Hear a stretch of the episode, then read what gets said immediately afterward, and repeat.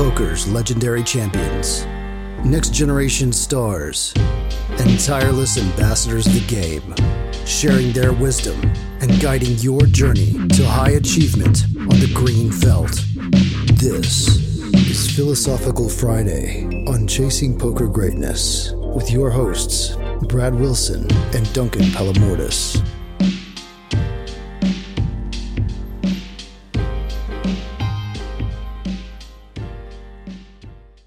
Welcome, welcome, welcome to another episode of the Chasing Poker Greatness podcast. As always, this is your host, the founder of chasingpokergreatness.com, Coach Brad Wilson. And since today is Friday, I am joined by Duncan Palamourdas. Duncan, how are you doing, sir? Hello, hello, hello. Everything's going well. How's life going with you, Brad? Life is quite well. I, I can't really can't really complain. I, I think I've got my health, I've got my sanity what else what else do i need?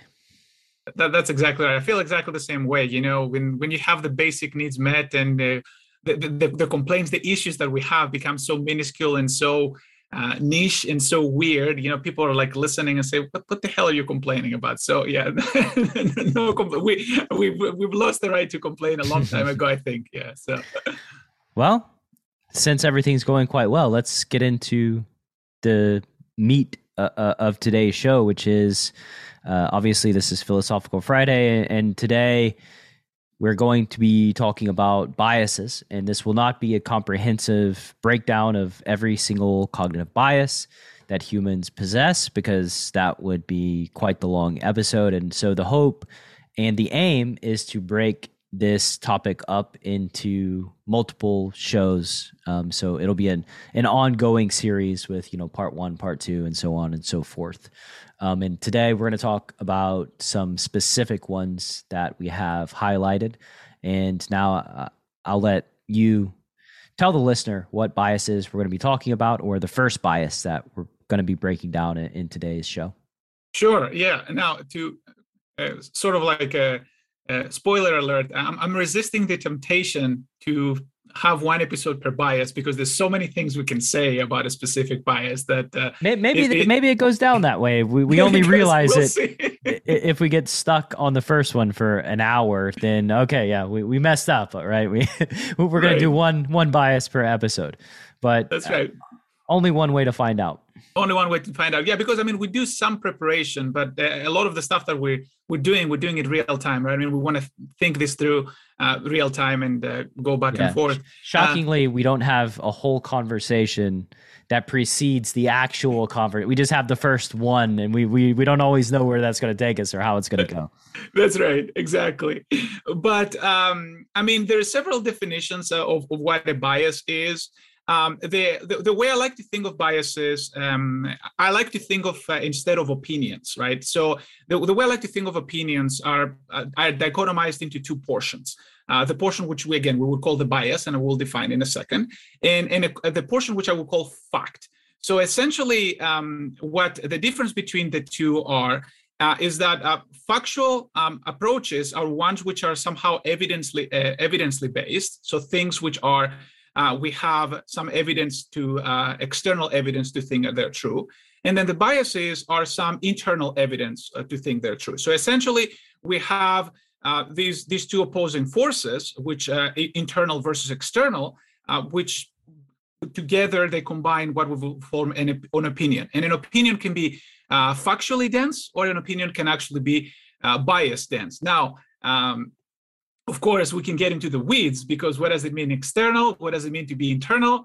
And this can be very, very, very complicated. So for the well, for the sake of, I would like to say too, we're shockingly inept at um, distinguishing between the internal and the external, and sort of assuming that the internal is factually true when that may not be the reality at all. Right? We're just correct poorly um, designed biologically to to discern well. Correct. Correct, exactly. So, uh, but uh, in terms of a heuristic that we can use for for biases, which we're interested in, because again, what what what a fact is is not any easier than what a bias is, right? Uh, even though we like to think that sort of like facts are good and, and biases are, are bad or uh, along among those lines, but it's it, along those lines, but it's actually very hard, much harder than this. Um, for exactly the reasons that you said, it's very difficult to distinguish. But let's say heuristically, uh, bias is a predisposition to a certain um, uh, to a certain direction, regardless of uh, eh, regardless of environmental factors. And I would say environmental factors include both external and internal. So that would an, an example of that would be, um, you know, uh, someone who says, um, you know, uh strawberries are delicious, right? I mean, uh, I feel strawberries are delicious. No matter what you tell me, it doesn't matter if you tell me they're bad for you, or it doesn't matter if you tell me, you know, they, uh, they have been poisoned or whatever it is. I think they're delicious, so I'm predisposed to think they're delicious, no matter what uh, the, the, circumstances are. So that would be a bias towards strawberries, right? but uh, of course, um, the biases can become more dangerous. When, I think I have that bias. Dr. Oh, do you have, uh, me, me, too. I have bias towards beards too. So.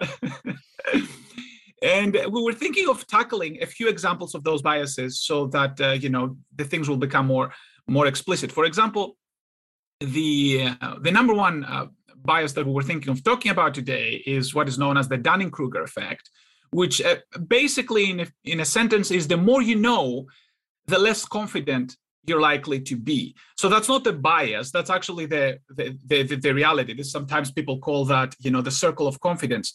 As uh, I think Neil deGrasse Tyson has a very nice way of, of, of explaining this. The idea that um, knowledge is like a, a circle which is uh, which expands as we get to know. But as we get to know more and more and more and more things the circumference of that circle becomes larger. So the more we know the more we realize that we don't know because that circle grows right? So uh, and that is the thing that typically when people uh, are uh, in a certain domain because again there's very different domains uh, somebody can be ha, ha, can have a very large circle on a certain domain and a very low circle in another, well, domain. Yeah, when you when you broke it down that that way, the Neil deGrasse Tyson um, little metaphor there, it, it, made me think of like a child who's mm-hmm. like five years old. That if you ask them, you know, they know all the things about the world, right? Because their world right. is only their home for the most part, right. part or the park uh, with their mom and their dad.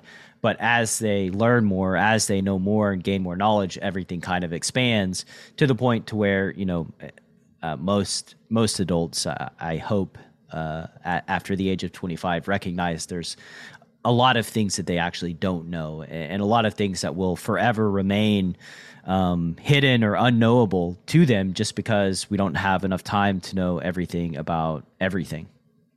That, that is exactly correct. And one of the things that happen with, with children in particular is that at some point in their lives, you know, their first God sort of collapses, right? Their parents, right? Because they think that their parents know everything. So the first time one of the parents says, I don't know, or they the kid doesn't get a satisfactory answer for the first time, something collapses there. Like that's again, we can see the circle growing.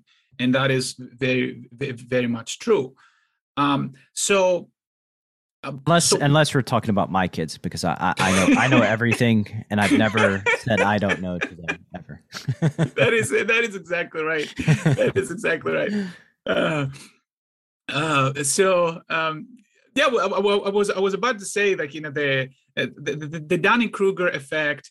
Um, I guess if we were to put it in a form of bias, is that uh, sometimes people think they know more than they do, and that's because in order to um, to know what you don't know you need to be already knowledgeable yeah and we, that's, that's uh, yeah. actually i would frame it a little bit differently in that it's really hard to know what you know um, also on both sides right some mm-hmm. like as you gain mastery and access lots of knowledge and have lots of knowledge on a specific topic um, you also underestimate how much you know relative to other human beings. So it's more of mm-hmm. like a, a, our relative um, proficiency with whatever it is. When, when we're new to something, we overestimate, and then when when we're masters at something, we underestimate, which is yeah, just interesting in its own right.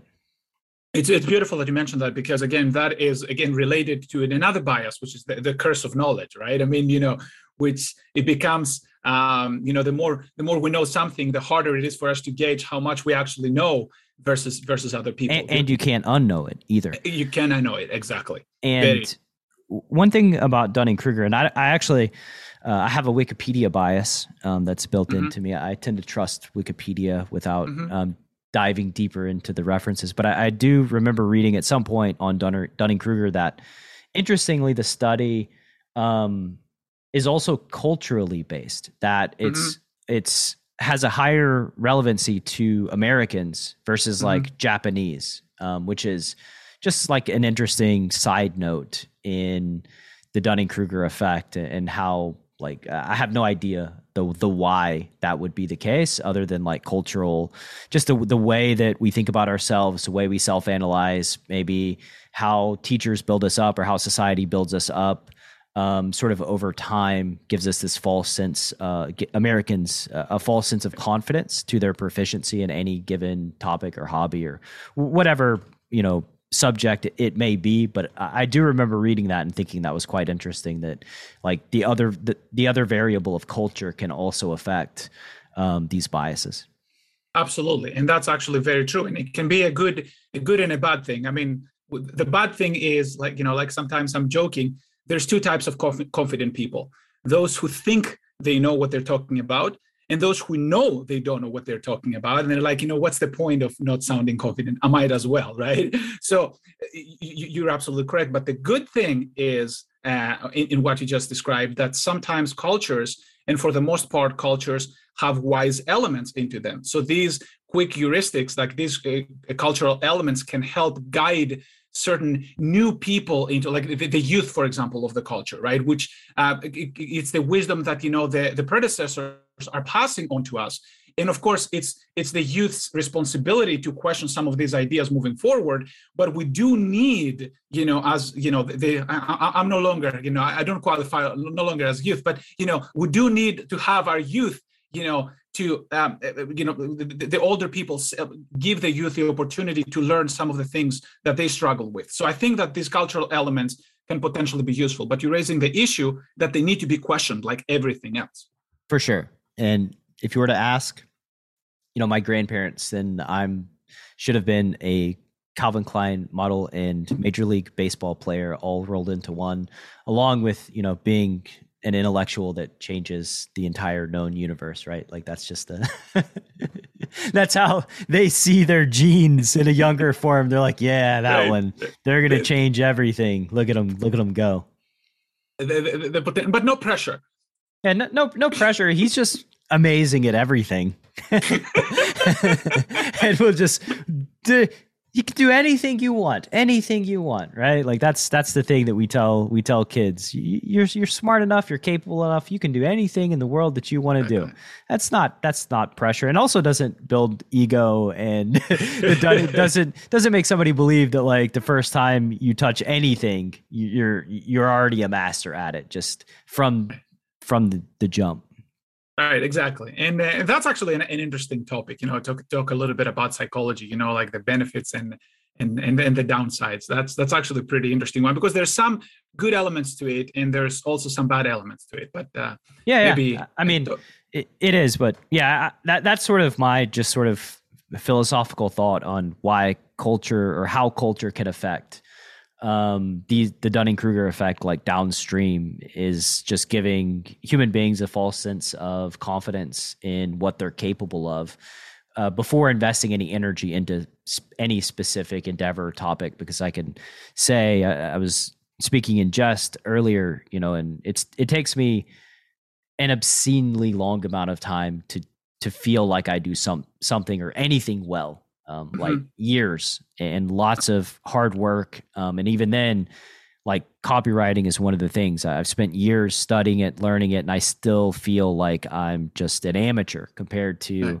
some of the human beings that exist in the world can just write things that are just amazing. Yeah, and, and, and in my case, I never do like feel like I, I do something well. It, this is the this is the weirdest thing. But the you know it's it, it, it's a blessing and a curse. I mean, you can always you can always improve, but uh, yeah, at, at the same time, you know, it's you, you don't get the, the satisfaction of. You, you, you don't think you're a good good teacher? You don't think you're? I I, I can I can be so player? much better. Like I go I go like out of the. That's the thing. That's why you know I stay up at night because I'm saying I could have done these things so much better. You know, like I go out out of my class sometimes and I say, this is I could have done such a better job. You know, you know, yeah. you can there, there, there can be sessions you can say, you know, well, I did the best I could, uh, but th- there's always this thing that says oh, you could have done this here, which could have been different, or you could have tried that, or you should have been more attentive to that question, or things things like that. You know, just um, um yeah. So it, it, uh, if we if we're framing things in terms of you know uh, relatively you know did i you know did alex did a better job than bobby at the poker table? Uh, that that can be answered but it's also sort of irrelevant because if alex you know if alex puts her standards that are equal to bobby's standards she's not doing a personalized work right? So that is another issue. So it's like did alex perform as well as alex could have performed? That's uh, you know. And again in, uh, and i'm talking about alex because alex is an idealistic right? Idealistic person right? You know, yeah, I, I, I, asked a question not, about uh, i'll let yeah. you work this out with your your therapist down the road. Um, I, exactly. I, asked a question to duncan and you, you started talking about alex and bobby. I don't know. But i understand what, what you're saying right? Like it's classic um high achievement, high performer thoughts and self flagellation of I did something that most people really loved, and yet we have this sense that we could have done it much better. And so instead of focusing on the positives, which by the way, we have negativity bias as one of the things, um, we focus on what we could have done better or how we feel we fell short, even if nobody felt that we could have done better except ourselves, which is the only opinion, I guess, that affects us uh, deeply. Right, and and and in in, in defense uh, of that sort of like a psychological approach, I don't tend to be a, a negative person for the sake of the negativity. The reason why um, I concentrate on the things that can be improved is because I'm thinking to myself, there's not much I can do about the things that cannot be improved, whatever those may be. Even whether they can be improved or not, I mean, it, it's irrelevant at this point, right? So it makes more sense to concentrate on the things that can be improved and yeah. not waste time on the things that cannot be improved. Well, you know, I mean, I, it's of course. Sorry, go ahead. No, no, I. Uh, this is we're we're getting on, on a tangent I, now, but so basically, like there there have been periods of my life where I've struggled with being happy. Right, I've struggled mm-hmm. with feeling kind of blasé, below average, um, low energy, low motivation, and kind of a negative or pessimistic view of the world. And so, you know, the things that we learn about, read about, try to figure out tend to be problems that we have ourselves, right? So I read lots of books on happiness, right? And what mm-hmm. is happiness? Where does it come from? What are like the the core things that make a person feel happier more often? Um, and one of those things is uh, savoring, right? There's gratitude, savoring, and service, which are kind of the three triangles of happiness: serving other people, um, being grateful for what you have, like genuinely feeling grateful for mm-hmm. having running water and mm-hmm. just all, all, the things, um, and, and, savoring the good, right? Savoring the happy moments or the moments of triumph, and kind of just sitting with that that emotion. Um, and I think that high performers especially have trouble savoring. Um, they have trouble accepting compliments. They sort of deflect, mm-hmm. uh, and they don't or rarely, at least in my case, and I could be projecting to everyone, they rarely mm-hmm. say like, "Well done, you you did good." You know, you should feel let yourself feel good about this for at least some period of time before you know it's back to the drawing board. But that's something that is sort of innate in my biology. I, I believe I, I've remember many instances of playing sports, winning, doing, you know, achieving at a high level and never feeling anything except relief that right. I did what I was supposed to do. Right. This was this is like the expectation. So right. there there's limited joy and always negativity when things don't go according to plan. And I've had to like force myself to savor the savor the good moments, savor those times where like, wow, yeah, I just did that, and like that's that's cool. Absolutely, and and you're absolutely correct about that. And the one thing that I'm, I'm going to add, I love the tangents, by the way. That's why it's philosophical Friday, right? Because we want to explore those these ideas. But uh, the only thing that I, I, I, was going to add is that there are at least two different types of savoring these kind of moments. There's the the moment of basically, you know, like. Uh, uh, sitting on that win and then basically uh, feeling a little bit as if it's the end all be all. You know, like I did it. I'm so awesome that nothing matters. And there's the other thing that said, uh, okay, yeah, that was you know you know I, I performed well. It was a good a good good thing. I did what what I could have done in this case. It worked well. Good job. Let's move on. Right. I mean, there's there's two different types of savoring. Like the the the danger of uh, one type is that one can feel a little bit too comfortable into a certain situation. That's that's the that's the concern of mine. Which is why I, I typically say it's not necessarily negativity but it's not positivity either. It's more of like realism. You know, there's yeah. a lot of more work to be done. It's okay to pat yourself in the back. You did what you could. It's the end of the day. It's time to sleep. That's great. But then there's going to be a tomorrow, and we need to remember. I mean, there's no such thing as need. When I say we, I mean that's what I'm, I'm telling myself, right? I mean, I need to remember about tomorrow. That's what we means in that case. Yeah. Who's the we when you're referring to yourself here? To it, it, it, all the facets of, of Duncan. No, I, I don't want to ask that question because that's gonna that's gonna take us to, to a whole nother level. We, are um, going to talk about the power of now in Eckhart Tolle, right? Because he's talking about exactly his the same things that he had right, in relation. Right. Who's the we? The, okay, we're not going to talk. Who, who's the we? My my hand hurts, right? Well, like who, who am I, right? If this is my hand, Anyway, that's exactly. Uh, but, but, um, but, let us know in the comments, or if you guys want to talk about, you know, like the the inner self and the I and all of that, you know, sort of like uh, psychological stuff of uh, the, the inner self and. Uh, I'm, I'm personally like I've thought about that a lot. I've read books, and it's something that is actually quite meaningful to me. Figuring out, you know, what I am, um, right? But not on the agenda for today's show. Uh, on the last thing that I, that I, will say on, on, savoring specifically is it doesn't have to be related to high performance either. I remember mm-hmm. a very specific example, and um, I'm quite proud of myself for actually realizing this in the moment because it's something that I, I almost never have in my life.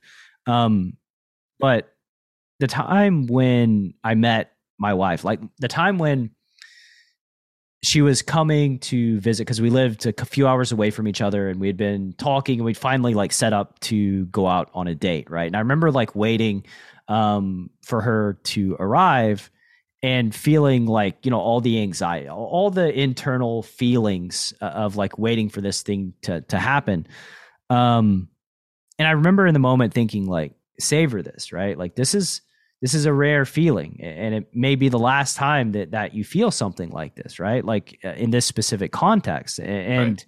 i remember sitting there for you know a few hours and just savoring that feeling the excitement the anxiety um, and quite meaningful uh, quite quite a meaningful experience and obviously a, a memory that i have you know forever. I wish i could be that wise all the time. But like in that moment i kind of just i was like wait instead of being like ah i wish you would just like get here right? It was like right. let's let's savor this instead um, which was a way better uh, just a, a way better um, path in my opinion.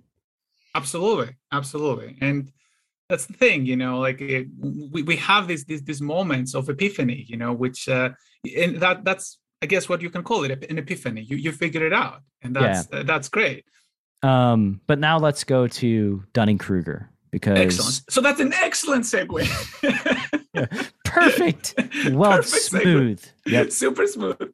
So, uh, but let me just uh, say something about the the Dunning Kruger. We do have a list here of some of the most famous biases, and uh, the explanation um, um, we we have here is because experts know just how much they don't know. They tend to underestimate their ability. But it's easy to be overconfident when you have only a simple idea of how things are. And actually, I really like, they have a quote from Bertrand Russell here, uh, a very famous philosopher and logician of the previous century, uh, who said, The whole problem with the world is that fools and fanatics are so certain of themselves, yet wiser people are so full of doubts. So this is a this is a burn. That's uh, I guess we can call it. So this is a burn, uh, basically saying that um, it is easy to have confidence uh, when you don't know something than when you start knowing a little bit about it. Because the more you uncover uh, about a certain topic, the harder it becomes. Because there's like more. Uh, it's sort of like a roots of a tree. You know, the more you dig, the more complicated the roots get. Uh, but um, Yeah, one question I have for you, which I think is is, is relevant to us, how does the Dunning Kruger effect apply to poker? Well, like uh, on both sides of the coin, you have a new player who plays poker. I mean, think think about every time you've read on Twitter or Facebook comments or YouTube comments about like online poker being rigged because of right. some sort of like distribution that is like just not possible, et cetera, et cetera, right? Like, um, under like when you start playing poker and poker is like a deceptively easy game to learn that and we've talked about the complexity of the game that when you don't really know a lot about what's going on it's quite easy um, you know when you're five years old wandering around in your house and asking your parents who are god everything well that's sort of the same little metaphor that happens in poker right you get in there you you learn what the rules are and then oh well i know what the rules are and so therefore, I'm quite good at this game because now I can click the buttons. Um, and you just overestimate how good you are because, uh, and this is, I don't know exactly how this ties in, but I have been watching on HBO Max Brene Brown's Atlas of the Heart.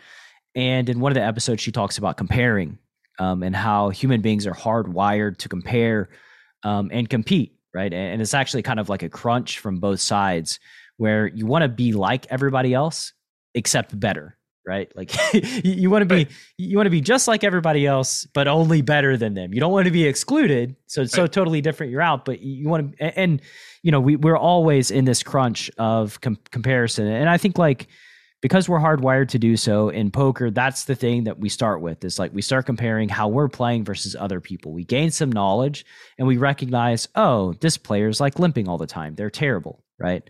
And I'm good because I'm not limping anymore. Um, and then that just sort of uh, snowballs into, well, I, I, must be better than all of these other players that I'm playing against. And, and then, yeah, we kind of accept our anecdotal experience in poker, which is another just giant pitfall that leads to all these uh, biases down the road. Um, we just expect that like we figured it out, right? And we've we've got the answers, and that makes us misjudge our competency.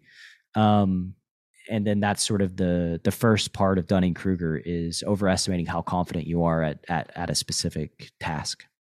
Absolutely, absolutely. And you did mention basically another bias, the bias of over general over generalization, the idea that you see a, a small sample there, and you may be right about a certain uh, skill differential that you have from your opponents. But what you really are saying is you have a skill differential against those specific opponents. That doesn't necessarily generalize to the entire poker, poker population, especially uh, you know if you're yeah. in, in, tough and tables. Maybe you just have a an edge pre-flop, right? And that's right. You know, like that's it. It could just that's be true. like at one phase of the game where you you have this edge, and then you give it all back post-flop because you're atrocious, right?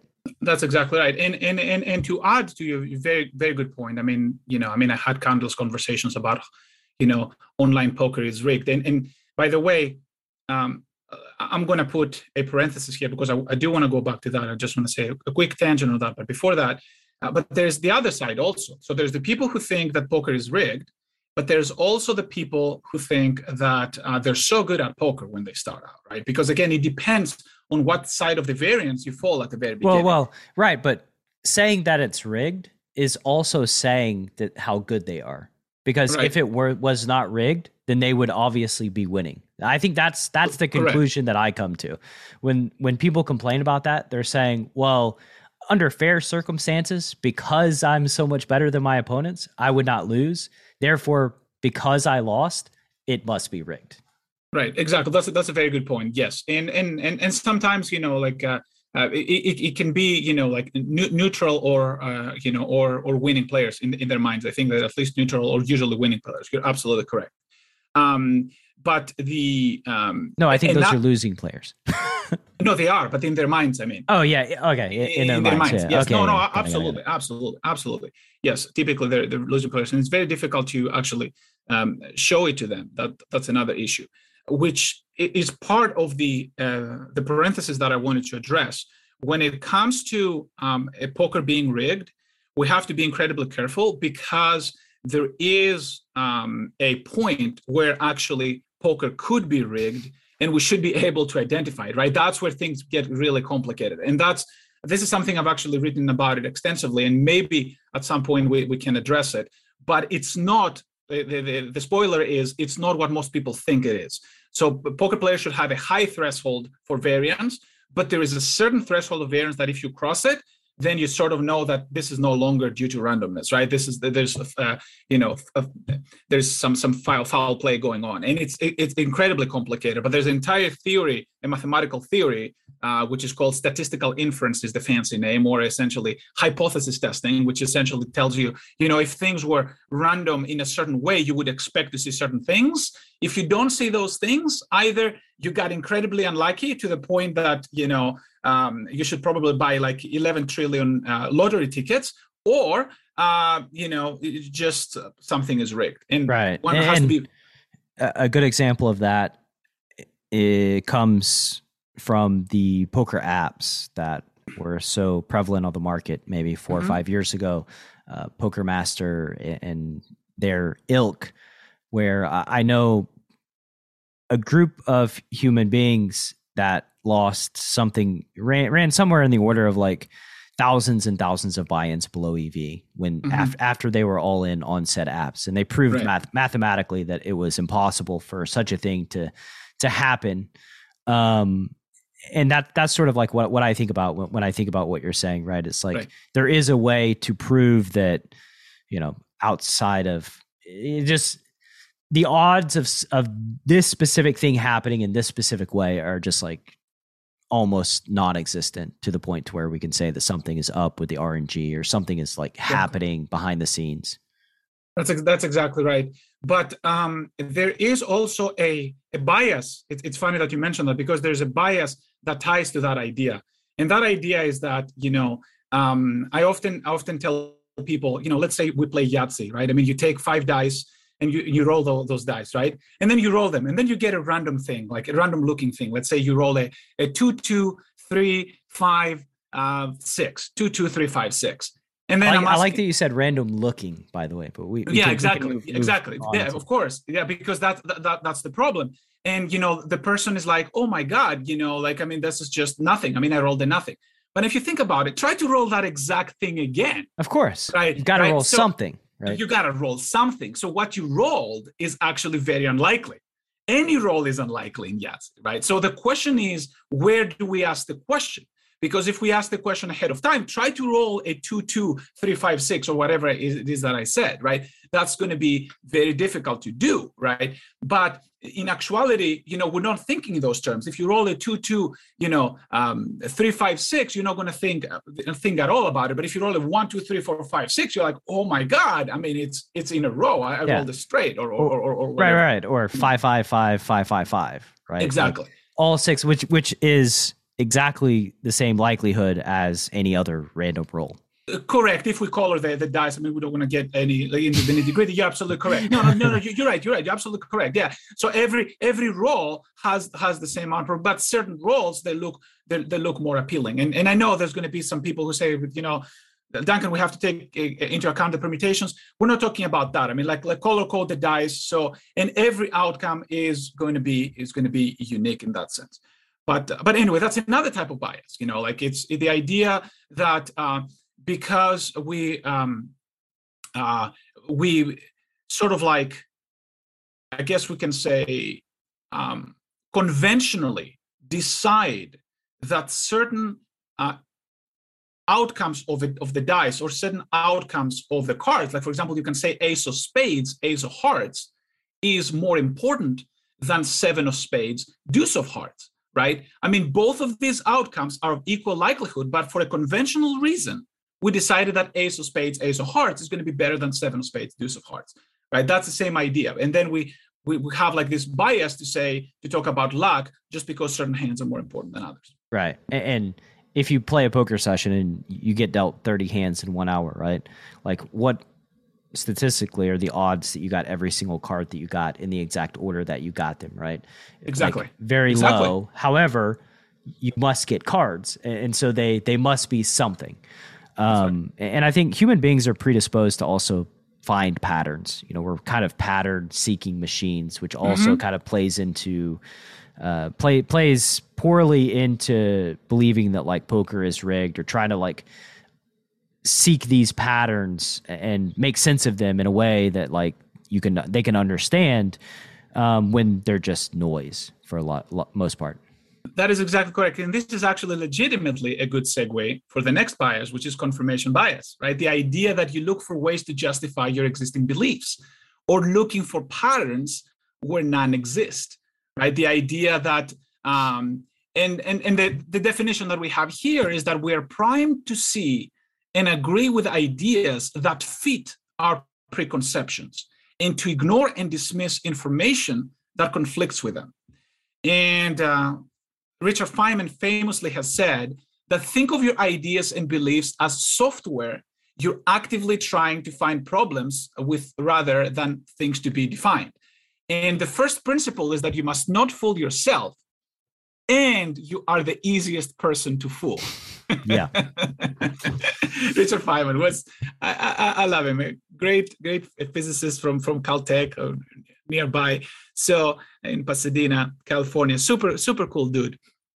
And, uh, and another example of, you know, the, um, in order to be able to explain something to people, you need to be able to understand it, understand it yourself. But uh, so, uh, uh, what, what, do we think about confirmation bias, and uh, how does it apply to poker? I mean, you already alluded some of it earlier.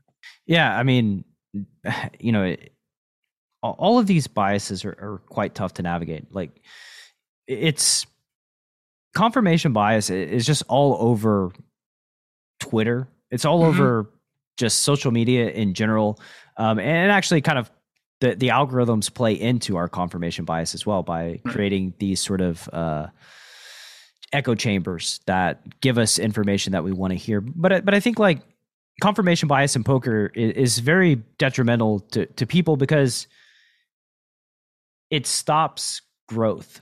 And it also stops us from analyzing things more objectively right? It's the opposite uh, or it's actually it's being results oriented right? That's it's, right it's exactly being results oriented which is you know if you, if you listen to if you watch the 10 commandments of poker um like number one is thou shalt not be results oriented when you when you play poker right? So like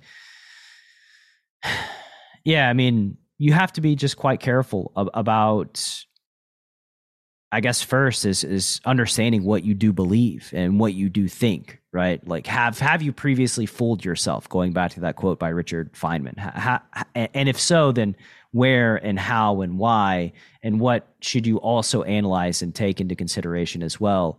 Um, which yeah, can go down a rabbit hole of like finding it hard to believe much of anything, right? you know, that's, no, no, that's, down, that's actually I think I honestly think it, it, it, depends how you do it. I think that it's actually a good heuristic. I would argue. To, that's where meta humility lives, right? That, that's why I think we need meta humility, right? If you if you always say, you know what, I'm incompetent, that's not meta humility. That's basically handicapping yourself, right? But if in the back of your head you know, listen, I mean, I'm a human. I have inherent limitations. I will never be able to overcome those limitations, no matter what. That's the meta humility. So you know, I have to question myself at all times. What that means, though, however, is not to impede yourself, not what you when you try things. It's like you're going to try the things that you're going to try, but in the back of your head, when you stop and ponder, when you do the exercise, when you when you go and you practice, then you're going to say, maybe I need to take a step back. I know I've said that I've used that idea 10 times over. I've used it 100 times over. Heck, I've been using it for the past 10 years of my life. Maybe, maybe it needs to be questioned, right? I mean, maybe we need to think about it. Is this you know, you know, I never limp. Maybe, you know, some people say, you know, limping is is occasionally a, a good thing. Maybe try it again. Maybe see if there is something uh, something in there. But uh, but don't limp seriously though. I'm, I'm kidding. That's a joke. All right. So I think I think you're, you're you're absolutely absolutely right about this. And what are some instances of um, uh, what's the instances of, of confirmation bias? Like where are poker players habitually, um, and you mentioned one already, like being results oriented, right? What are some situations where say, see, I told you, I run bad, you know, or like st- stuff like that, where they basically isolate a specific component of a of, of the data and focus on that to prove themselves that they were right about something. Yeah, I think it manifests in many different ways, but I have one personal story that I think is quite funny um, that that applies here. I, I, was at a final table in Tunica, which you know is a, quite a long time ago. If I was ever at a final table, uh, I believe it was like WSOP Circuit 2006 or seven or something okay. like that. And um, I made the final table, made it to day two. Back in those days, you played one day until you made the final table, and then you came back and played the final table. And they had like a bleachers set up around the final table, and this old couple um, who was watching the final table, uh, I had 30% of the chips in play. So quite, actually, me and another guy had 30%. So like everybody else had not many chips. Um, we were okay. the overwhelming chip leaders. And 30% each or 30%, 30% each. Okay, very interesting. Okay, yes. yeah. And nice. another player had like 15% or so, like third place. Wow. Um, and they, they pulled me aside um, eh, before the final table started and, and said, you know these things get crazy. I, I was you know 21, so they were um, giving me giving me their their advice and, and feedback from watching these things uh, play out. These these things are crazy. You know, you can sit tight and uh, just just play well and like don't don't get in there too early on. You know, just like let let the tournament kind of come to you basically. And right. I remember being 21 and you know just uh, obviously being very humble and accepting all, all of their the wisdom that I could get from everyone. Uh, that's that's a joke, Duncan. By the way, there's no I know. There, there is literally zero humility there. I know. Um, second hand of the final table, I get kings and get it all in pre versus the player who is in third place with 15% of the chips. Um, I get it in with kings. They have aces, and I double them up. And I just kind of, you know, it's a moment where I locked eyes with them in the bleachers and they just kind of looked at me and they were like I could just see their their sadness and disappointment like didn't you just listen to what we told you not to get involved um and that to me is like just a funny little story about like confirmation of like yeah we we told you not to get involved you. in a spot where like obviously you have kings aces. versus aces right right right right, right. nothing to do yeah. um and subsequently i totally imploded at that final table and got sixth place. And the only reason why I got sixth was because I had so many chips that I couldn't bust out sooner than the other four people. Um, but anyway, yeah, that to me, like w- when players um, talk about like ace king, for instance, and I talk to everybody around here, like 90% of the people busted out with ace king, like it's a drawing hand. And, you know, these sort of like, they're, they're almost tropes in the, in the poker world at, this point. Um, yeah, that those are all examples of like confirmation bias, just seeking out, oh, did you bust with ace king? Like, how have you done with ace king today? Like, you know, it, that to me is it, they're just trying to confirm that ace king is not that great of a hand and shouldn't be played aggressively, etc. That's exactly right. Or you know, I never hit those draws. You know, I, I never I never hit a flush draw or stuff like that. And and maybe they hit like three draws in a row, but those don't register. chasing is bad, right? Ch- chase, right? Chasing is bad. Which, by the way, chasing it depends what you wait, chase. Chasing chase is a good word. Yeah, yeah. I was going to say chasing is a great. I had to catch myself. Uh, you're too slow. You're too slow, bro. Yeah, I'm gonna. I'm, I'm, gonna ignore that landmine. Actually, just use the word chasing. It's totally fine and, and acceptable, and um, doesn't doesn't mean anything. Um, so anyway, that that's those are all my stories, and now I'm so flustered that I, I don't know what to say. No, that's great. That's great. I, I, I think that, that, that's an excellent story, and people people like to do that. You see, you know, just looking at it at a single data point, uh, you know, uh, and this is incredibly dangerous when when it comes to poker. And uh, the way I like to to see it as an example, I mean, for for poker commentators, be be wary of any poker commentator who, while they see their cards, they never tell you that somebody makes the opposite of what you would expect to do if you could see the cards. So an example of that would be, let's say that somebody's facing a, a, bet, a river decision on, on the river. The other guy clearly is bluffing, you know, and then they're sitting there with a bluff catcher, let's say an under pair, like tens, there's an ace on, on, on the board. And then, you know, the commentator says, you know, maybe that person should call with tens for, for me that's that's again that's confirmation bias like a good commentator should actually tell you know the listener uh, sometimes or at least suggest a, a, line which is obviously wrong if they could see the cards right i mean that's that's that's a sign of a good commentator right? somebody who is not biased by the cards they see because again poker is we don't have that information real time. And that's that's another example of, of a lot of confirmation bias. And to be fair to the poker commentators out there, as somebody that breaks down hand histories um, mm-hmm. with students and with my wolves all the time, um, whenever the whole cards are up, right, and we're looking at the hand history, like it is quite difficult to I agree block out that information yes, and make like a rational judgment call um, to the point where like I tell my guys like hide the cards because I oh. don't I don't want to know because if I do know I'm going to be biased. Like that's how pervasive it is whether subconsciously it's like uh, I know what they have so like now my opinion is just totally tainted. I, I do too and actually that's a very good point. You know it's it's very very difficult and and actually brings to another important question can can biases uh, be avoided? That's I, I don't know. What, what's your opinion I, I, on that? My my my my my uh, my approach to this is the answer is is no, I mean it's much more nuanced than that, but the, my approach to that is no, and the reason for that is because we cannot discard all the influences that we got from the time we were born uh, all the way to what we ate this morning, right? So yeah. it's very very difficult. Right, it's very. Why don't difficult. we just segue right now yeah. to curse of knowledge because oh. this okay. is like the perfect. This flows almost perfectly into curse of knowledge. But anyway, go, finish go your, your statement. No. no, no, no. You're absolutely right. I mean, this is we can we can talk about that, but yeah, I think I think it's very difficult, and and I think people who say that they're unbiased, they're probably the most biased people in the world because they're also biased and misguided, right? Because we cannot get rid of, of, of the biases that we have. The only thing that I, I feel we, we can do, and of course I can elaborate in, in a separate podcast, but the, the only thing we can do is basically tame those biases or be aware of them or give disclaimers first and foremost to ourselves, because sometimes we have those biases and we don't even know about it.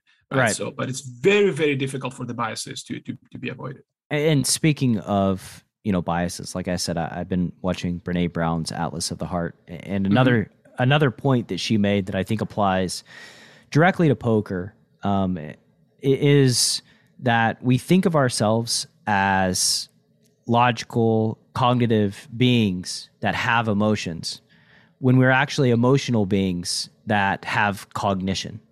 Mm-hmm. And there's there's quite a big uh, difference mm-hmm. in in that thinking and that we think that we can just like tame these biases and tame these emotions when the reality is they're just that's just who we are. It's how we're constructed um, which makes it incredibly difficult to avoid them or to you know not get caught up in them. And I, I think just having awareness that you may be biased is probably the first step. Like asking the question of like am i biased here? Uh, do i think i am to the best of my ability? And in which case you, you probably are and will probably miss it in many cases uh, even with that. And, and, to your point brad because you're making an excellent point we're emotional human beings with cognition right? This is this is an idea actually that daniel kahneman is talking about in his in his book thinking fast and slow. He the metaphor he's giving which i absolutely love and uh, i'm, I'm going to paraphrase it here he's talking about two systems. System one which is essentially what you would call the emotional system the one which is very responsive right? The one that doesn't think the instinctive one and then system two the slow processing one you know and and the one where you have to uh, to take a second and think about it. So system one would be the one responsible for when you're driving you hit the brake. You don't think about it. When you see danger when you see something out of the ordinary immediately in split second you will hit the brake. System two will be the one that will do a long division. Take your time think about it get the decimal point right right? So what happens and this is actually very interesting the two can conflict with one another what I often tell to my students is that when you do high level math, two plus two is no longer four.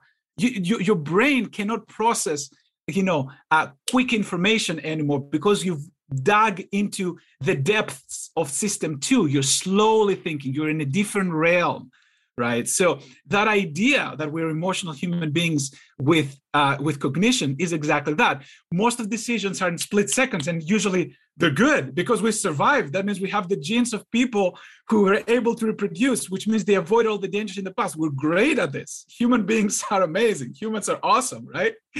But occasionally there's going to be a task that the instinctive, you know, snap judgment um, system is not going to be able to do it correctly. And that's what we need to slow down.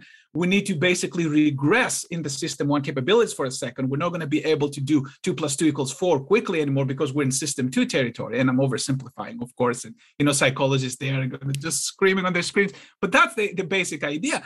And that is a very good point that you mentioned. And we are emotional human beings, we're instinctive human beings with cognition. So we need to slow down when we need to put the cognition into it. it's not our our default mechanism right and we could also go into how that affects human beings ability to navigate a game like poker being emotional creatures with cognition i would be on the side of like it makes it really hard to be totally rational in every single decision that you make regardless of who you are as a human being um, but segueing in, you know, that could be a topic of another another episode of Philosophical Friday. But uh, the um, curse of knowledge is the the final one that we're going to do today.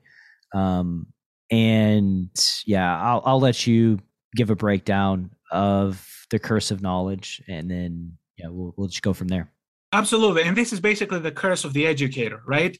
What differentiates good educators from bad ed- educators? The idea is that once you understand something, you presume it to be obvious to everyone, right? Especially if it's something you've been doing for a long time. Come on, seven dudes, you're never supposed to be involved with that hand, right? I mean, it's it's instinctive. It's it has come to your unconscious competence level, right? I mean, you, you're not even thinking about it. And let me read a little bit of, of what we have here in the notes. Things make sense once they make sense, so it can be hard to remember why they didn't. We build complex networks of understanding and forget how intricate the path to our available knowledge really is.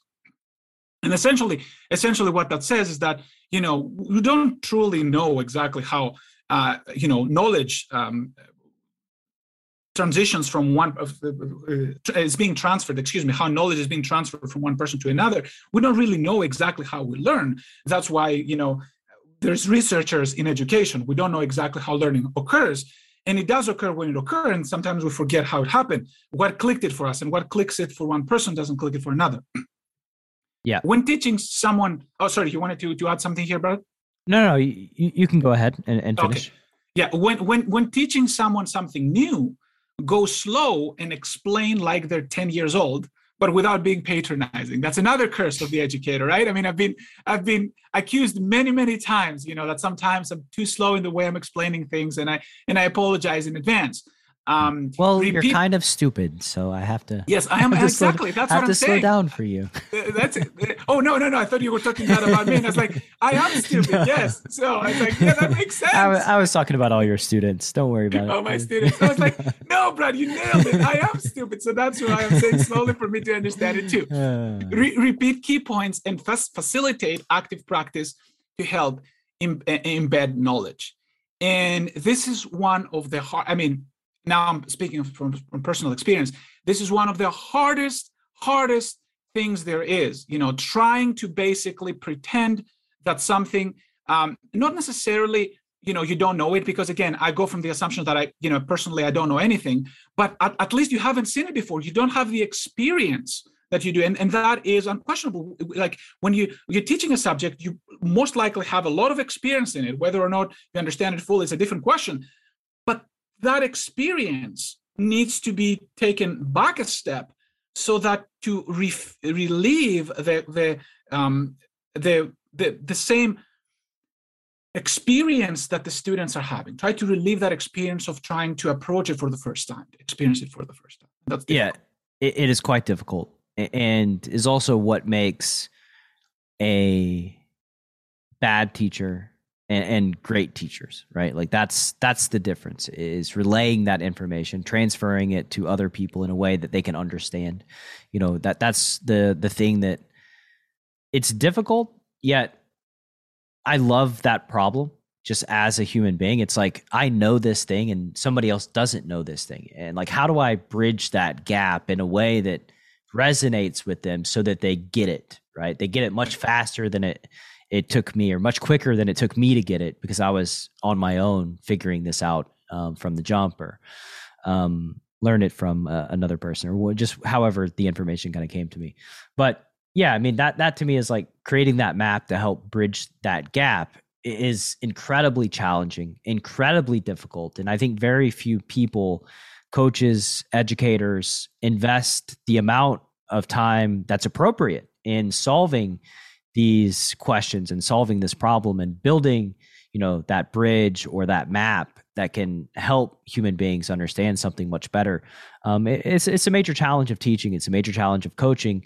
Um, i tend to like that challenge though just because i like thinking deeply about things and i like answering weird or sol- solving weird problems that maybe nobody else does enjoy solving.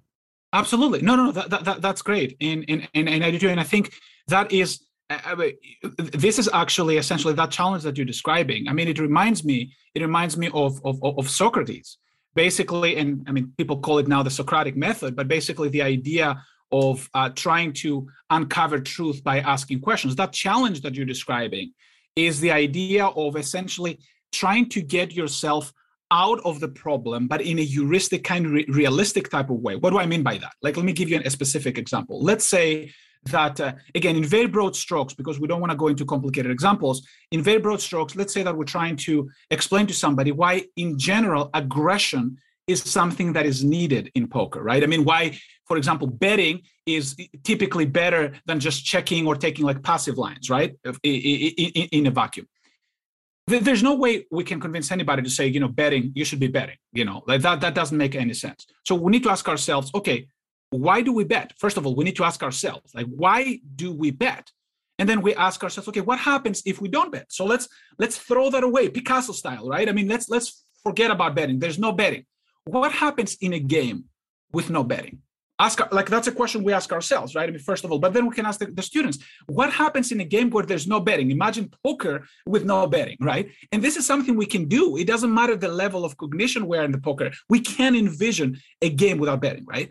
And that's what i would ask my students like eh, let, let's let's let's let's play that game for a second. What happens in a game of poker where no betting is allowed? I mean everything else is the same but there's there's there's no betting. Let's say we have antes so that we play for something. So just antes but no more betting. What happens there? You just check it down.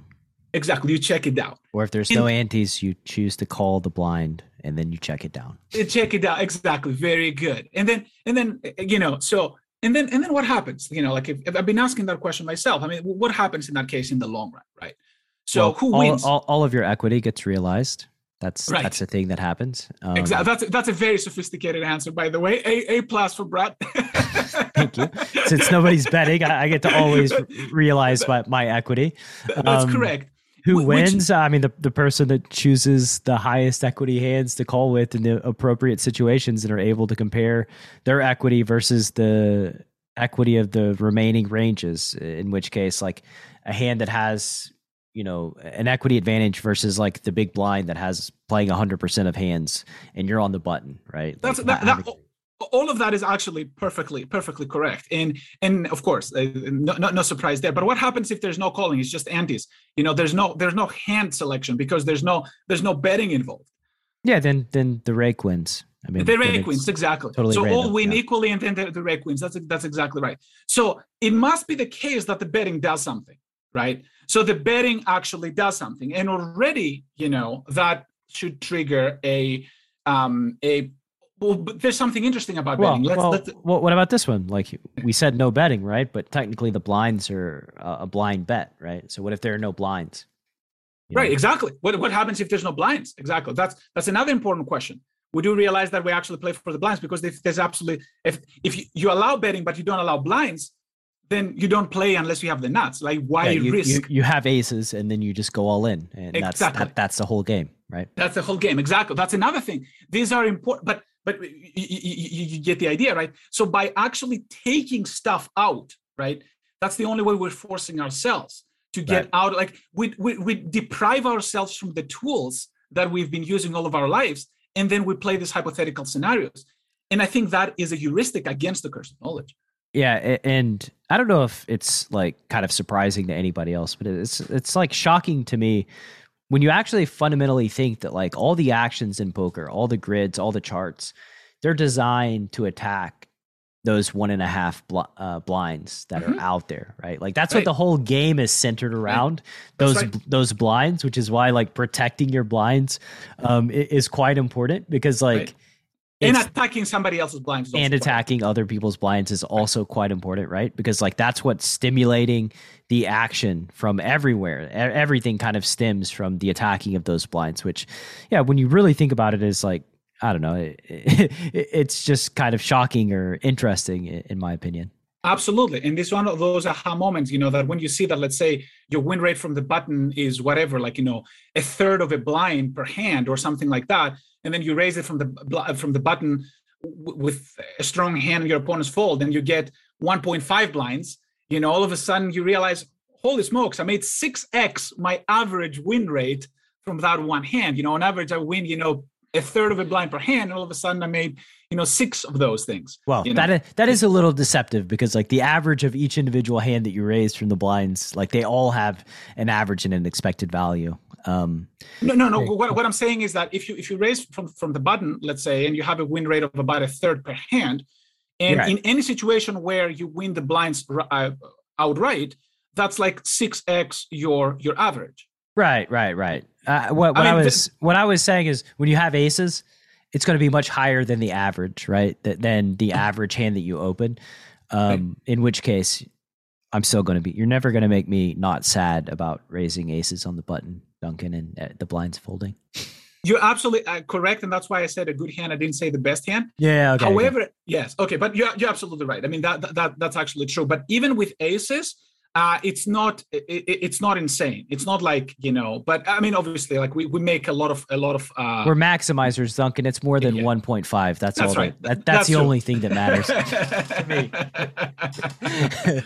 that's exactly right that's exactly correct so um uh, but yeah the, the curse of knowledge is where where we're at in our biases. Um and yeah i think when you're it's a good tool to use for growing your knowledge of poker too is like asking yourself why right? Like doing doing the thing that you know kids do that can drive myself and other parents crazy. Right. ask why about everything and just like keep asking why until like you get to this point to where you can no longer answer it um but like why do i open? Why do why am i betting a third on the flop? What's happening here? Like how do we find ev how do we find equity? What does equity mean? Like all of these whys about like functionally what's happening at the poker table when you do these things why do we play you know king queen off from middle position? Like why do we play a three better fold strategy uh you know from all the spots that are not the button or the big blind when we're facing an open, right? Like why why do the solvers advocate for such a thing? And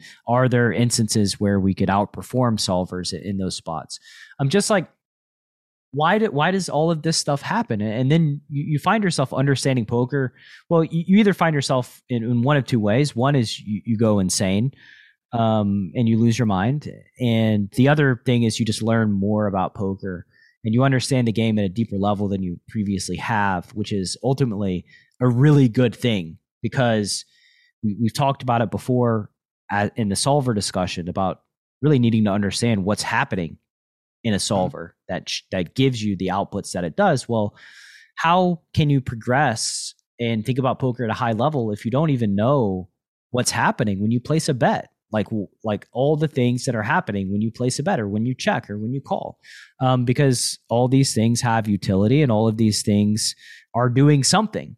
Um, and it's up to us as poker players to really understand that. And i think that it's kind of like uh, all everything that we have in modern poker these days is like layered on top of that.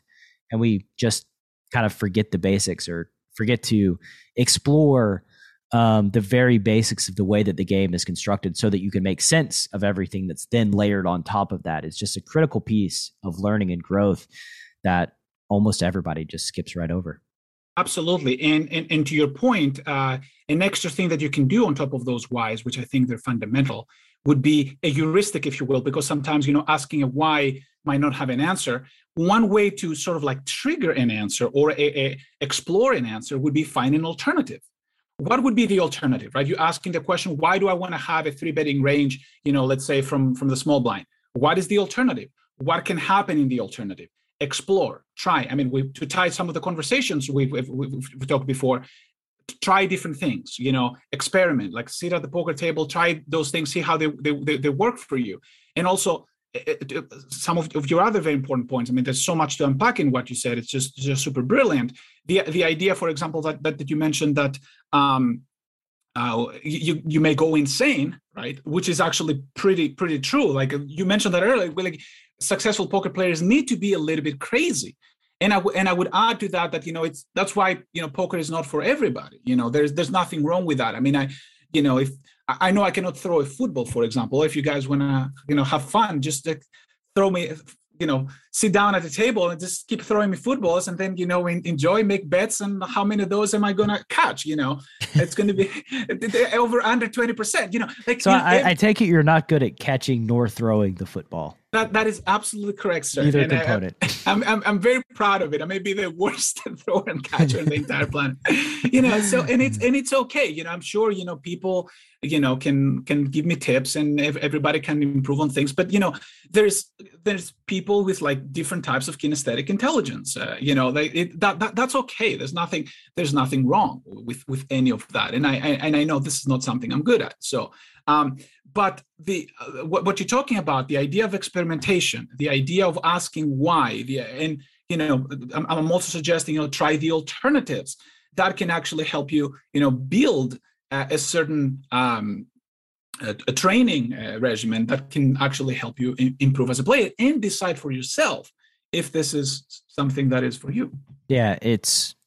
I, I would say though that like it's quite a difficult thing when a you know made the joke about you know going insane the reason is because it's just it's very difficult to find the all the whys and there's some whys that i'm spotty on right? Um, and people ask questions in slack uh, greatness village about like a pre-flop spot right? And I, I try to convey that like we need to understand how pre-flop works right? And, and, like what, what are their principles in play here? Because like we can I, I, can help you with this spot but like it's like give a man a fish or teach a man to fish right? Um, they need to be taught and you're not going to ever be able to learn what's going on until you understand the fundamental concepts that make up this game that you're trying to play. Um, and it's quite difficult to go down into that lower level um, I would say for some people, maybe even impossible to to hit the bottom and see exactly all the things that are going, just because there's so many layers and so much nuance that that's, right. that's happening when you play poker. That's right, and and that that is why I spend so much time on on chapter three uh, on, on my book. Not to, to plug the book again or anything like that, but the idea of what what what goes into those preflop charts like why are they way they are? What is it so interesting about specific hands versus others? And it there is a lot of there's a lot of nuance. And once again the the reductive process works there. You know you remove a certain assumption. You say okay what happens if i if i play this hand instead of not playing? Or what happens if i don't play this hand instead of playing? And then you get to see uh, you get to see the difference. Of course if you do uh, you can either do that with a million data points or a trillion data points or we can do this as a thought experiment you know sort of like you know try to to make a case for it but e- e- either case however is is not going to be is not going to be clear cut it's going to be very very difficult to to do Yes, and you know, as we close down this episode of Philosophical Friday, if you listen to the first uh, episode where I had Duncan on and he was talking about writing his book, um, because it was a thing I was thinking about a ton at that time. Um, I recognize the challenge of explaining in a simple way the things that are going on at the poker table. It is a Herculean task, and I did not envy Duncan having to write that, um, put it down into words systematically in a way that helped people make sense and see all of these things that are going on. It's just an extreme challenge and, quite quite a difficult endeavor. So, yeah, many, very uh, many kudos for you taking on that project because I think uh, I I don't know if people who are listening to this right now really understand the level of difficulty that that goes on in trying to do that. Thank you. I appreciate that. Yeah, I mean, it's uh, on the, on the one hand is uh, you know it feels like uh, um, some people you know like some of the of, of the criticism is that uh, oh Duncan you know like some of that stuff is is is obvious and uh, you know we, we, we tend to like what I tend to quote is that uh, um, I think it was uh, I think it was Schrödinger who said that Erwin Schrödinger, but I could be I could be wrong about this. So, um, but there, there was a scientist uh, who basically said when there is a there's a new idea, uh, everybody is uh, rejecting it as absolutely ridiculous. Uh, until eventually it, that idea, if it's a good idea, it sort of like resists um, the, um, uh, the, the, the resist the the criticism, the, pushback, that, all the exactly. That that is exactly correct. Exactly. The criticism and and and, and the pushback, and then eventually it is accepted as obvious. So yeah. now everything in the end, and, and it's again, almost that is anti-fragile, right? Like, anti-fragile, exactly. So it is a little bit dangerous to to talk about, you know, what is obvious and what isn't, because first of all, what is obvious is not obvious for everybody. That's exactly the the, the point of the curse of knowledge. And second of all, you know, what does obvious mean? If, if an argument makes sense, it doesn't mean that it's clear for somebody to come up with the argument in the first place, right? So one, and that happens in mathematics all the time. You know, you ask somebody a question to a riddle, which is, you know, complicated. They don't know the answer to it. Then you give them the answer. They say, oh, yeah, the answer is obvious. Yeah. yeah well, why didn't you give it to me in the first place? hindsight bias. Um, hindsight bias, exactly. So there's there's a there's, there's a lot a lot of that stuff. So obvious is not necessarily a measure.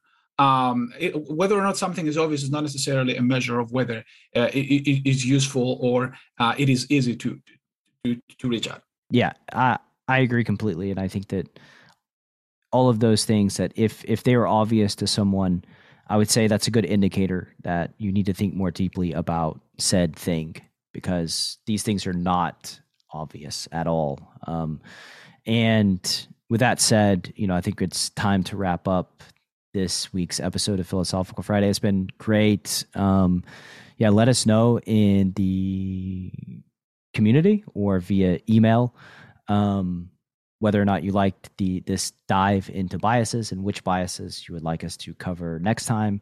Uh, spoiler alert: even if nobody tells us that you like them, we're still going to make the episodes. Just you, you can deal with it. Um, because we need to keep our sanity a little bit. But we're happy, by the way, we're happy to uh, we we'll, we'll, listen to the community. So if you guys have uh, some questions, and where can they find us, uh, Brad? Yeah, greatnessvillage.com. Just join the email newsletter, hop into Slack community, and there's a philosophical Friday channel. Um, hashtag philosophical dash Friday that you can access both me and Duncan and ask questions to your heart's content or, you know, yell at Duncan, scream at Duncan, feel free. That's actually encouraged in the community. Don't, don't yell at me though, but Duncan, he, it's encouraged. He can take it. Yeah, that's absolutely. He, he can take it. Don't, don't worry about it. He, he, he's Greek. Uh, he, he was raised in an environment where, you know, don't worry about it. The Greeks, uh, we have very, very thick skin. So, so go ahead. Ah. You know. Brutal. so, All right. Good. Well played, sir. Well played and on Twitter, uh, CP CPG podcast. C- yeah, at, at CPG podcast, podcast and ask the math doctor. That's right. Excellent. And on YouTube also, we'll you know post uh, links on uh, why Alex beats Bobby at poker. Yes. Um, you guys ha- have a good week. Thanks for listening, and we'll catch you next time. Absolutely. Thank you, Brad. Thanks for listening to Chasing Poker Greatness. You can subscribe on Apple Podcasts or on your favorite podcast app. Go to chasingpokergreatness.com to get the newsletter. Join the Greatness Village community, book a coaching session, or dive into the latest data driven poker courses. Follow the show on Twitter at CPG Podcast.